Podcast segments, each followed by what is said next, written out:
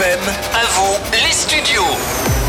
On s'en va au Mexique ce matin, retrouver à Querétaro notre Sierrois d'origine, Valentin Pfeiffer. Bonjour. Salut Fabrice, bonjour à tous. Comment ça va ? Ça va bien et toi ? Ouais, ça va super. Alors la dernière fois qu'on s'était parlé, euh, c'était en direct euh, dans le studio. Là, vous êtes de retour au Mexique, à Querétaro. Alors euh, dites-nous un petit peu, euh, Valentin, euh, ce qui s'y passe dans votre région d'adoption. Pas mal de choses. Ça a été un début d'année euh, assez mouvementé. Il y a eu pas mal d'événements. Le Mexique est en train de se récupérer justement de la crise du Covid. Donc on a eu beaucoup de, de nouvelles entreprises qui veulent venir s'installer, il y a beaucoup de mouvements, on sent que ça bouge. Aujourd'hui je voulais vous parler d'un thème qui était assez sympa, le thème des vacances. Ah oui, on aime assez.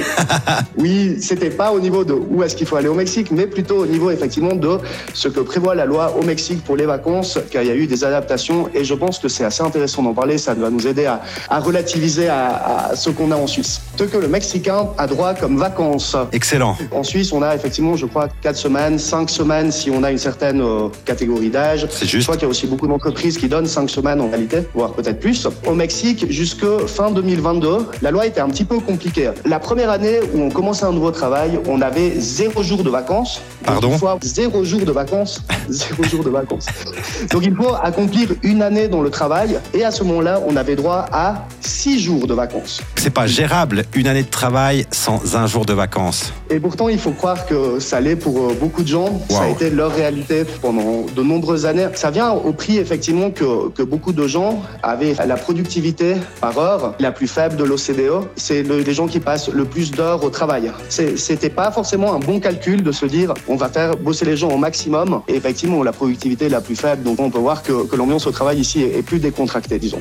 Juste, juste qu'on, qu'on sache, une semaine de travail au Mexique, ça correspond à combien d'heures en moyenne ? quarante-huit heures. Donc, c'est aussi une longue semaine de travail. Ouais. Il y a beaucoup d'entreprises qui travaillent du lundi au samedi, huit heures par jour. Certaines entreprises font le choix de faire du lundi au vendredi, mais des semaines de quarante-huit heures, donc ça fait neuf heures trente-six par jour. Ça fait aussi des bonnes journées. Oui, ça fait des grosses journées, oui. Et après, une année de travail, donc on a le droit à six jours, c'est ce que vous disiez. Hein. Et après, ça augmente de deux jours par an jusqu'à arriver à un maximum de douze. Ah, c'est douze jours maximum de vacances. Mais l'année passée, il y a eu une réforme, enfin, de la loi sur les vacances qui s'appelle les vacances dignes, et donc qui prévoit des vacances un peu plus longues. Ça, ça permet aux gens maintenant d'avoir toujours cette fameuse année sans vacances, mais ensuite, dès une année de travail, douze jours de vacances par an, qui augmente de deux par an jusqu'à arriver à vingt jours de vacances. On se rapproche à ce moment-là des standards plus occidentaux, disons. C'est déjà un peu mieux parce que ce que vous nous expliquiez avant, c'est un peu de l'esclavagisme. Hein. On ne peut pas appeler ça comme ça, mais c'était effectivement vraiment tiré sur la corde des gens et ça avait des conséquences au-delà de ça. Ça faisait par exemple des parents qui sont extrêmement absents pour leurs enfants. Dès qu'on a par exemple un problème, il fallait prendre des, des congés non payés, ce qui diminue euh, les revenus des familles, et cetera. Mmh. Donc ça avait de, des conséquences aussi qui n'étaient pas bonnes pour la société. Là, avec ces, ces nouvelles dispositions, on peut espérer que ce soit plus sympa aussi pour que les gens aient la possibilité de voyager à l'intérieur de leur pays, oui. Que les gens aient la possibilité de passer plus de temps en famille. C'est plutôt intéressant comme disposition. Est-ce que, de manière générale, le Mexicain a suffisamment de moyens financiers pour voyager ? Au Mexique, il y, y a une telle différence entre les gens qui ont le moins et les gens qui ont le plus. Oui, bien sûr.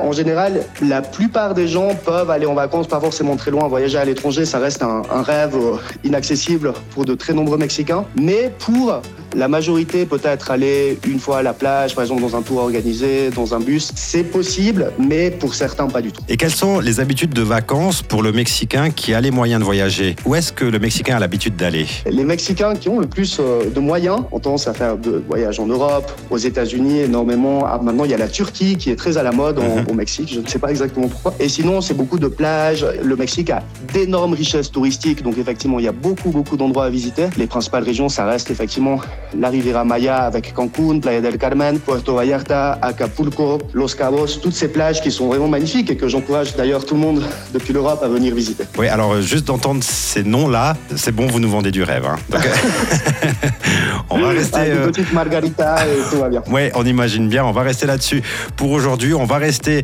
sur ces bords de plage paradisiaques. Et puis, on vous dit un tout grand merci, Valentin Pfeiffer, de nous avoir expliqué tout ça. C'était très intéressant. Et puis, on sait désormais que si on part travailler au Mexique, bah, pendant la première année, on a zéro vacances. Ça peut se négocier. Ouais, ça ça, c'est vrai.